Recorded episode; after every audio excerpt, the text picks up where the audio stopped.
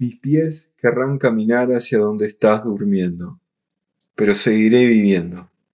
Pablo Neruda. Hola, ¿cómo están? Hoy con Alejandra vamos a hablar del duelo, sus etapas, su impacto en el cerebro y cómo podemos superarlo o mitigarlo.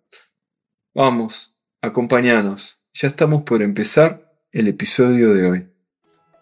Te damos la bienvenida a la Comedia de la Vida, un espacio para compartir historias que nos conducen a nuestro mundo interior con la finalidad de encontrar los tesoros ocultos que nos habitan.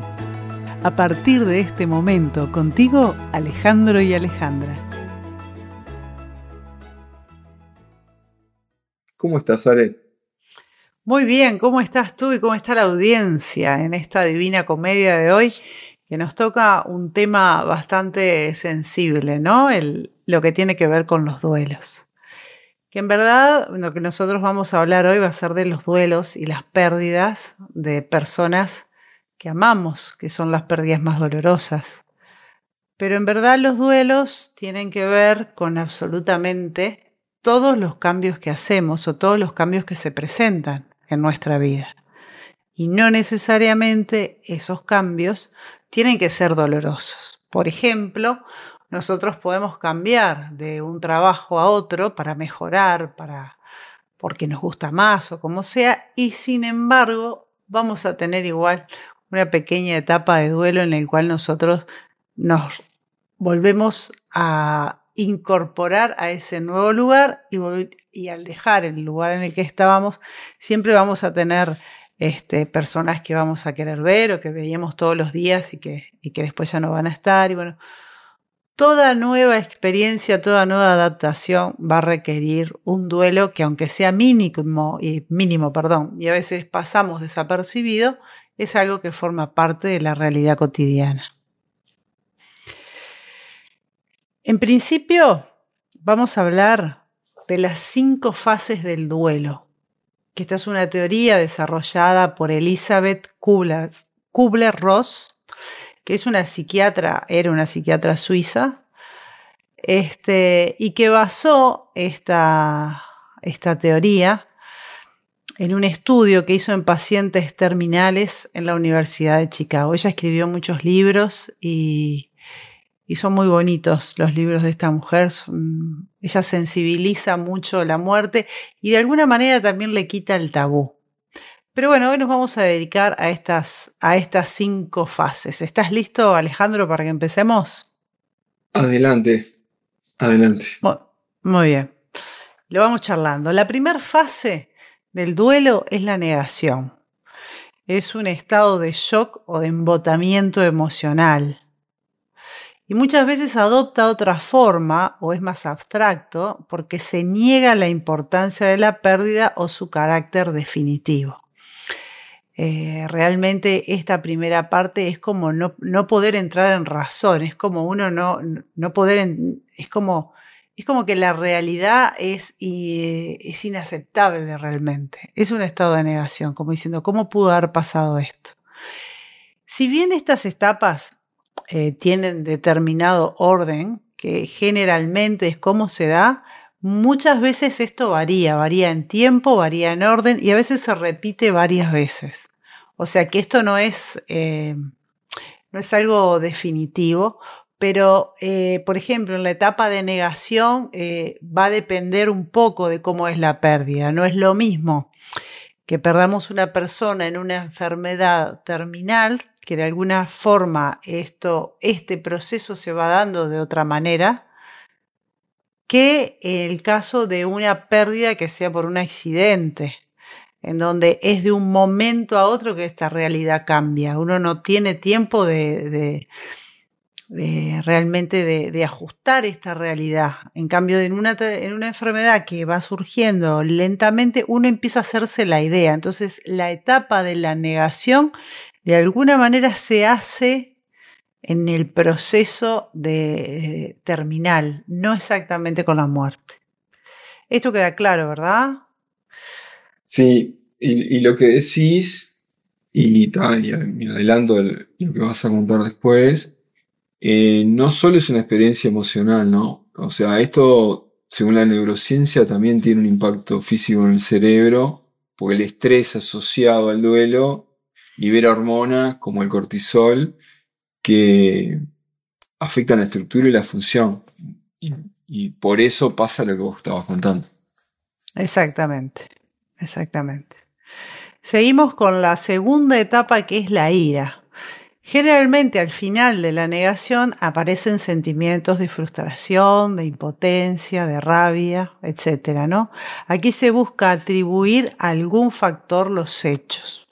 En caso de un accidente sería eh, la rabia va a desencadenar una búsqueda urgida del culpable y mucha gente también se queda atascada en esto. Cuando hay un accidente, por ejemplo, eh, a veces esta etapa se vuelve larga también, eh, porque, bueno, porque puede haber juicios mediantes, porque uno necesita encontrar una razón que justifique este hecho.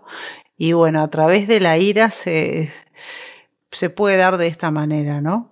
Eh, en otros casos, por ejemplo, eh, está más asociado, por ejemplo, si fuese una, enfermedad terminal, como hablábamos, podemos decir cómo le puede pasar a esta persona que es tan buena, ¿no? Siempre ese, ese es el, comentario que, uno escucha más habitualmente. Era tan bueno, ¿cómo le pasó esto? ¿Cómo se muere de esta forma? ¿O cómo, o cómo la vida lo, lo, lo castiga? Es, es un poco asociado a, esta etapa. Ni que hablar si es la muerte de un hijo, ¿no? Es como, eh, esto es algo que, que es diferente y bueno, y que la ira también abarca otras, otras formas.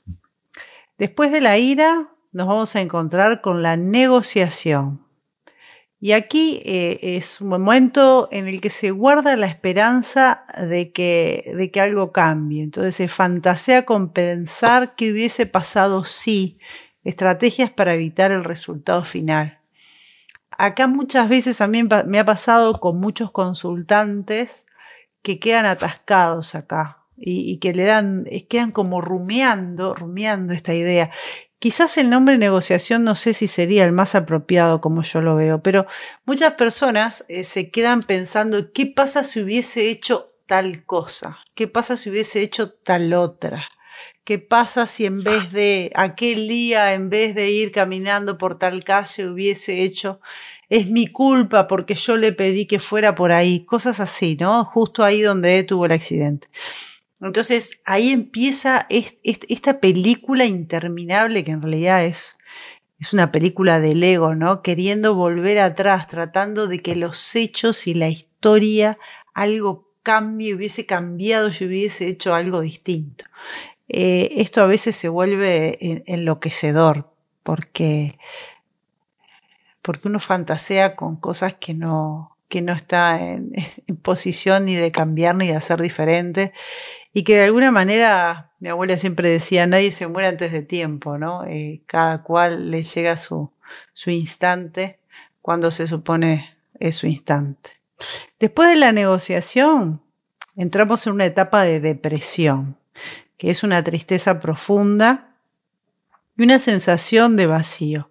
Cuando hablamos de esta depresión no estamos hablando de la depresión clínica como un problema de salud mental, sino que estamos hablando de un conjunto de características emocionales propias del duelo, ¿no?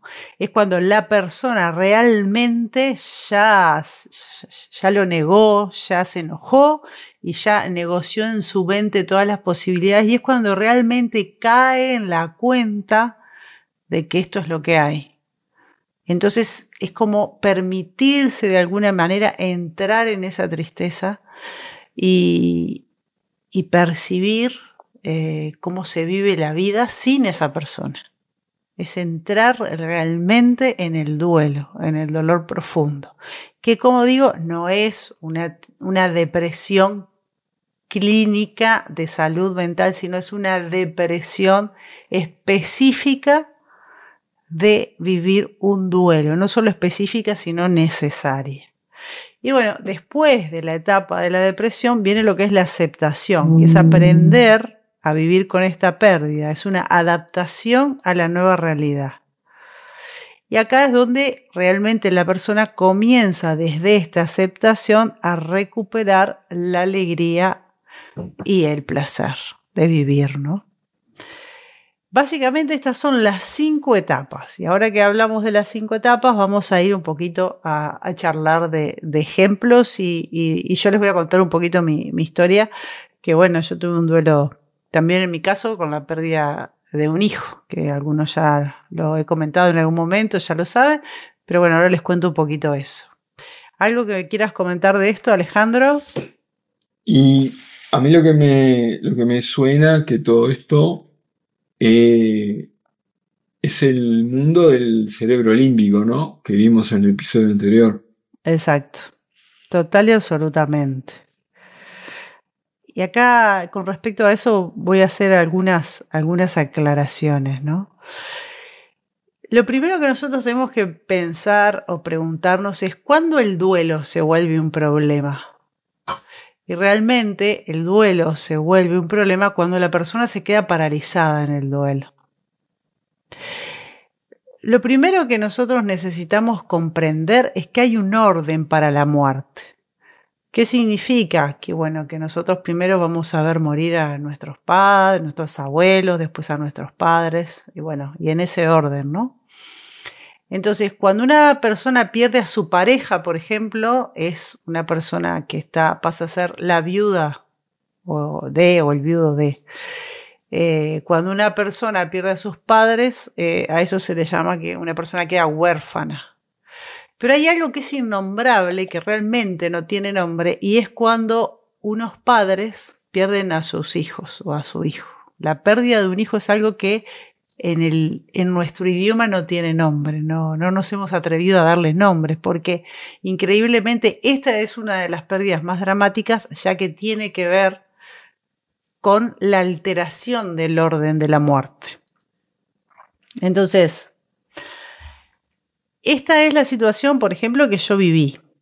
Y, en cuanto a lo que decías, cuando nosotros hablamos del sistema límbico, recordamos que el sistema límbico es el, mamífero, el, que siente, el que tiene los recuerdos, esa parte del cerebro que, percibe las emociones, es el cerebro, el mamífero, ¿no?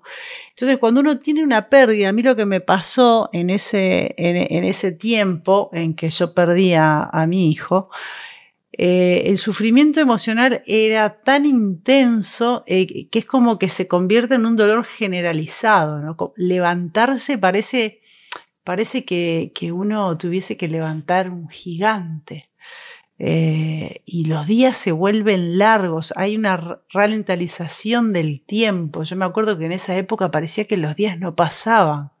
El sufrimiento era tan grande, todo pierde el colorido, todo es igual, los sabores se fuman, eh, la vida parece como que si no tuviese ningún tipo de sentido, es, es una sensación interna tremenda. Este, y yo me acuerdo que una de las cosas que, eh, que más me, me, preguntaba era si algún día me iba a volver a reír. Y no era porque no me riera. Por ejemplo, alguien hacía un chiste y desde afuera yo me reía, me veían reír, pero internamente no me llegaba la emoción asociada a la alegría, no me llegaba la alegría. Y yo por algún tiempo pensé que nunca más me iba a volver a, reír, que nunca más iba a volver a percibir la alegría de vivir. ¿eh? Entonces hay una pérdida total con la vida. Y eso fue lo que, lo que en su momento eh, me pasó. Y una de las cosas eh, que tuve que hacer cuando estaba en, esa situación fue empezar a tomar una decisión, porque yo siempre fui bastante mental con las situaciones, entonces yo pensé, bueno, en este momento respiro, pero no estoy viviendo. Entonces yo decía, necesito tomar una decisión, o resuelvo vivir o, tengo que desaparecer de alguna manera. Eh, bueno, eh, la segunda opción no era una opción para mí, así que dije, tengo que hacer algo por vivir.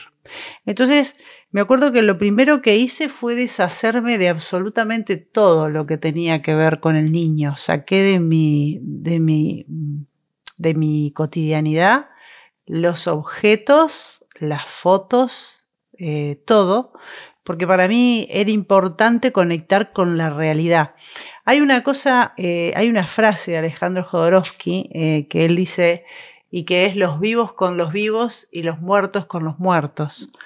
Este, y mm, había cosas que tenían que ver con el niño, pero que no formaban parte de mi realidad. En mi vida ya no eran necesarias.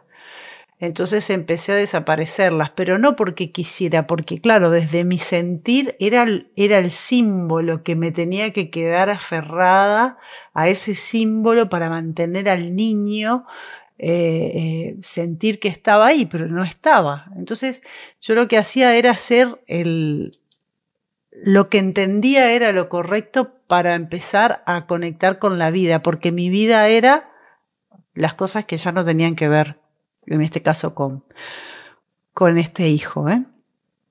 Y una de las cosas que, que empezó a pasar es que yo este, empecé a darme cuenta que eh, esa situación no solo que era parte de mi vida, sino que además que vivía en mí.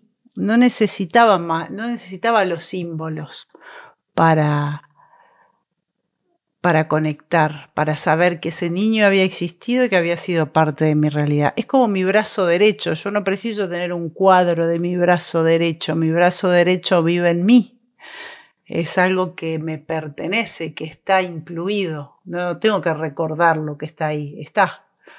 Entonces yo creo que con los muertos pasa lo mismo. Los muertos, aunque no los nombremos o aunque no los tengamos presente todo el tiempo, están. A mí me pasa eso con mi abuela. Para mí, mi abuela materna fue una persona muy significativa y muy importante en mi vida. Ella no tengo fotos de mi abuela por mi casa, ni las, ni las tengo en otro lado que las vea, pero ella está, está en mi recuerdo, en muchísimas cosas que vivo en lo cotidiano, está, forma parte de mi realidad, al igual que mi brazo, mis piernas, eh, los muertos siempre están, no hay forma de sacarlos.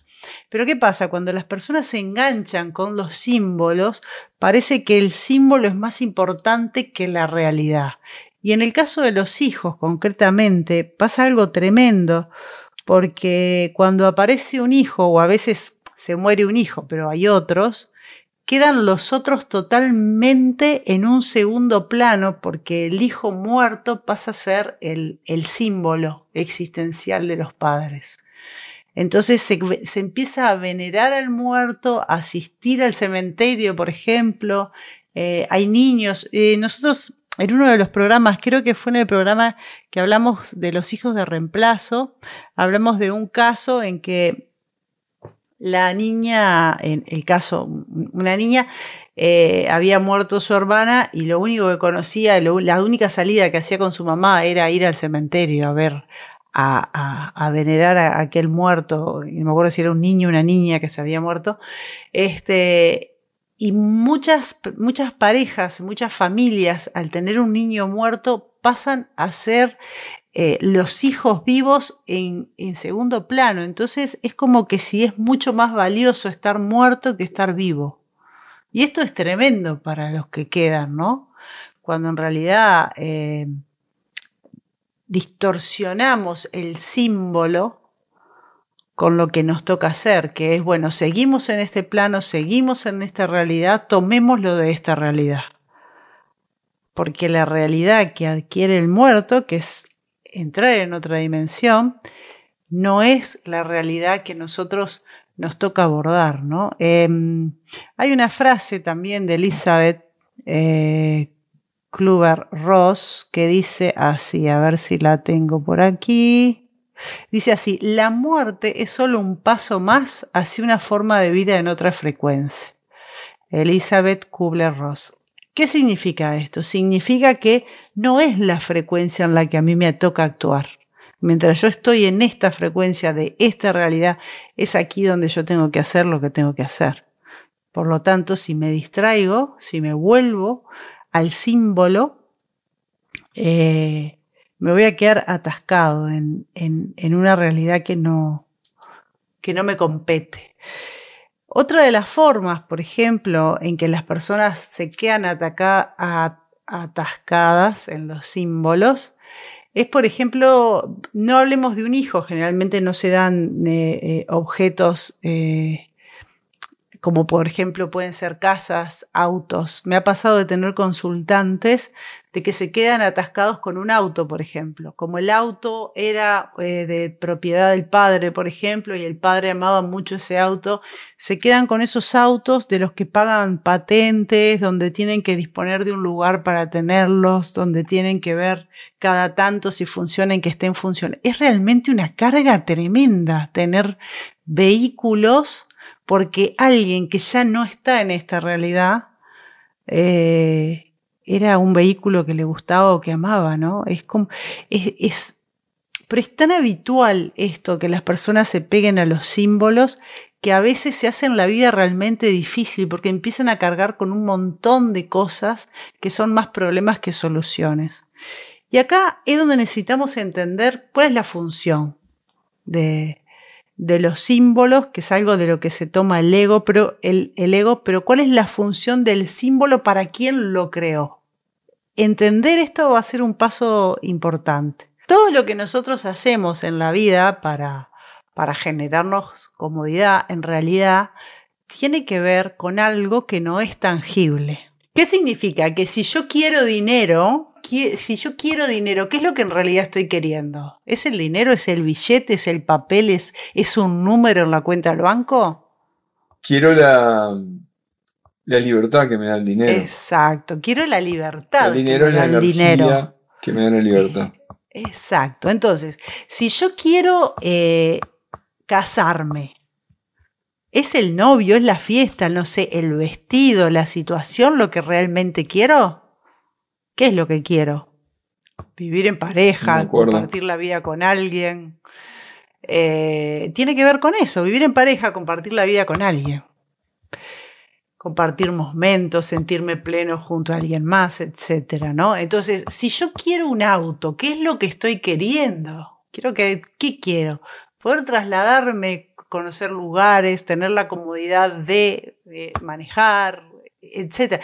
Pero nunca eh, lo que yo quiero tiene que ver con cosas tangibles, tienen que ver con cosas intangibles. Lo que pasa es que lo tangible es lo que me lo hace posible. Entonces, si mi padre quería mucho un auto, quería mucho el auto, porque el auto le daba determinadas comodidades y le, le daba determinada función. Si mi padre construyó muchas casas fue para generar un bienestar económico para su familia, para que todos estén bien. Por ejemplo, estoy tirando ideas. Entonces, ¿qué pasa? Cuando las personas se quedan aferradas a las cosas porque eran o fueron construidas por, o sin, no sé, o, mi papá le tenía amor a tal cosa y mi papá supongo que no está. Entonces yo, mi mamá, supongamos, ¿no? Mi mamá se queda aferrada a, a determinados símbolos. En realidad está pasando por alto la verdadera función de esos símbolos, que es el bienestar de los seres que esa persona amó.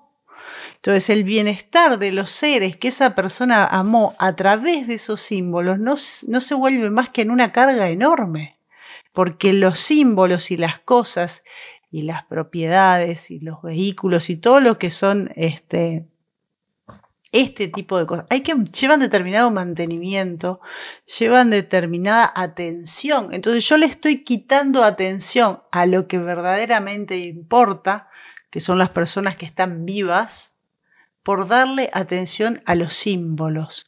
Y esto es muy, muy, muy común que pase.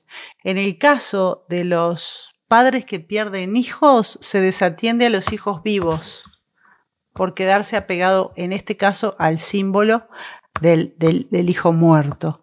Pero en los casos de las personas que pierden, por ejemplo, a su pareja, se quedan muchas veces atascados en los símbolos que este ser pareja o a veces es los hijos con los padres, porque eso también pasa. ¿eh? Los hijos se quedan atascados con, con la muerte de los padres, es como decir, se quedan también apegados a los símbolos. Entonces, queda un montón de energía ahí sin moverse, porque en realidad eh, estoy utilizando el símbolo para mantener a alguien que ya no está acá. Y después, por suerte, porque eso es otra cosa que yo siempre digo, por suerte, el propio símbolo en su deterioro nos tira de las orejas diciéndonos, che, esto hay que darle un sentido diferente. Porque si mi papá se murió, pongámosle, y mi mamá queda atascada con un auto que él tuvo y le gustaba, en realidad el auto va a llegar un momento en que va a ser insoportable sostenerlo. Y que quizás el no hacer uso de ese auto vendiéndolo, quizás genera que no pueda pagar mi carrera. Supongamos que yo quiero hacer una carrera y que, y que ese auto puede perfectamente utilizarse con esos fines, de cubrir una necesidad que yo requiero para mi vida, porque yo estoy en esta realidad, en esta frecuencia y es aquí donde me toca actuar. Entonces, a veces la pregunta que nos tenemos que hacer es la siguiente. ¿Cómo honramos a alguien que se murió y, que amamos mucho? ¿Cómo podemos honrar a esa persona? Yo creo que honrar a, a, nuestros muertos en verdad es hacer con sus símbolos, si es que existen, si es que están o si es que tenemos la oportunidad de hacer, que los que están vivos tengan realmente una vida maravillosa, como a ellos les hubiese gustado, ¿no? Si se trata de un papá que se murió o una mamá, este, hacer que los hijos que quedan tengan una vida en la que este padre esté presente, quizás a través de esos símbolos, o decir, bueno, si generó todas estas comodidades para, para que estemos bien, que así sea, que eso haremos con las, con las cosas, ¿no? Convertirlas en lo que haya que convertirlas para que la vida siga, porque la vida sigue de este lado. Y no está bueno quedarse trancado, porque es como estar, como estar muerto en vida, ¿no? Como decía Alejandro, los vivos con los vivos, Alejandro Jodorowsky, y los muertos con los muertos. Esta frase es de una profundidad imponente, ¿no? Entonces no se puede a veces competir con los muertos, porque los muertos terminan siendo tan venerados que uno no puede realmente competir. ¿Cómo compite un hijo con, con otro que se murió? Es tremendo.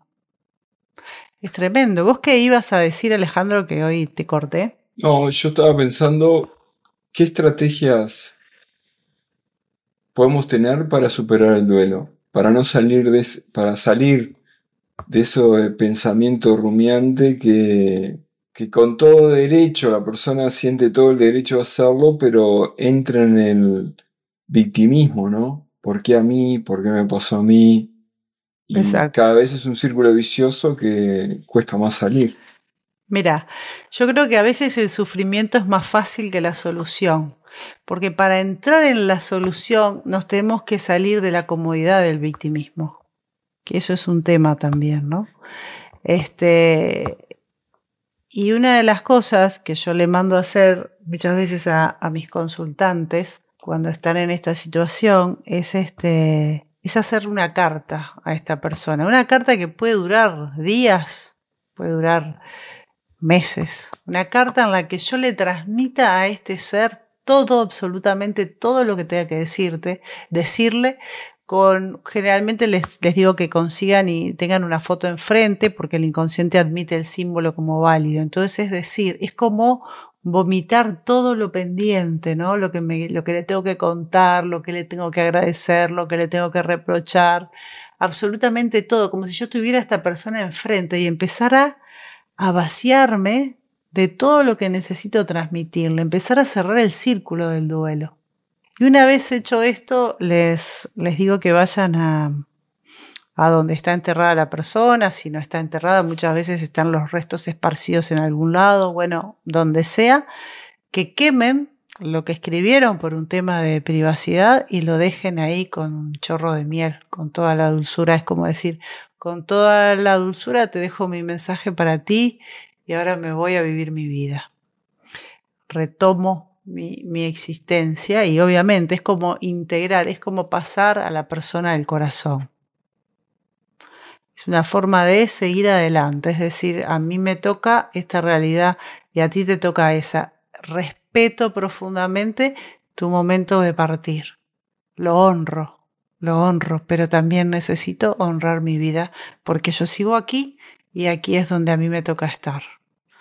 Entonces voy a vivir lo que me resta vivir, pero voy a vivir, no voy a estar muerto en vida, que es lo que le pasa a muchísima gente con las pérdidas. Yo imagino que parte de honrar a la persona que se fue, bueno, hoy lo decías, eh, ocuparse en uno, ¿no? Eh, eh, ponerse objetivos, hacer ejercicio, cuidarse la alimentación. Hoy hablamos del cerebro límbico y cómo las emociones nos desbordan. bueno, fortalecer el, el neocórtex con meditación, con mindfulness, estar centrado. Imagino que son varias patas, varias estrategias que confluyen en lo mismo, ¿no? Y sí, y como siempre, en realidad necesitamos nuestro lóbulo frontal porque toda, todo cambio va a empezar con una intención. Entonces esa es la intención que necesitamos llevar adelante para seguir viviendo aún con la persona que nos hubiese gustado continuar, pero que por las razones que sean tenga, tiene que estar en otro plano y en otra frecuencia. Eso es algo que uno tiene que aprender a respetar. Te amo tanto que respeto hasta tu último aliento. Es como, es como eso, ¿no? Vos sabés, Ale, que sobre todo en los últimos episodios, me, me, parece que siempre como que nos quedan cortos, ¿no? Y se nos, nos pasamos, nos pasamos. Capaz que ¿Qué te parece cerrar con una frase de Rumi? Y capaz que hay un duelo 2 o un duelo 3, no lo sé, a futuro. Bueno, veremos a ver qué, qué surge. Vamos a dejar fluir. Contame esa frase, por favor. Aprendí que todos los mortales van a probar la muerte, pero solo algunos van a probar la vida. Broche de oro. ¿De verdad? Bellísima frase y clarísima. Los que quedamos en este plano necesitamos probar la vida. Nos vemos en el próximo capítulo. Gracias. Gracias a todos. Abrazo. Gracias por acompañarnos hasta acá. Te esperamos en el próximo capítulo.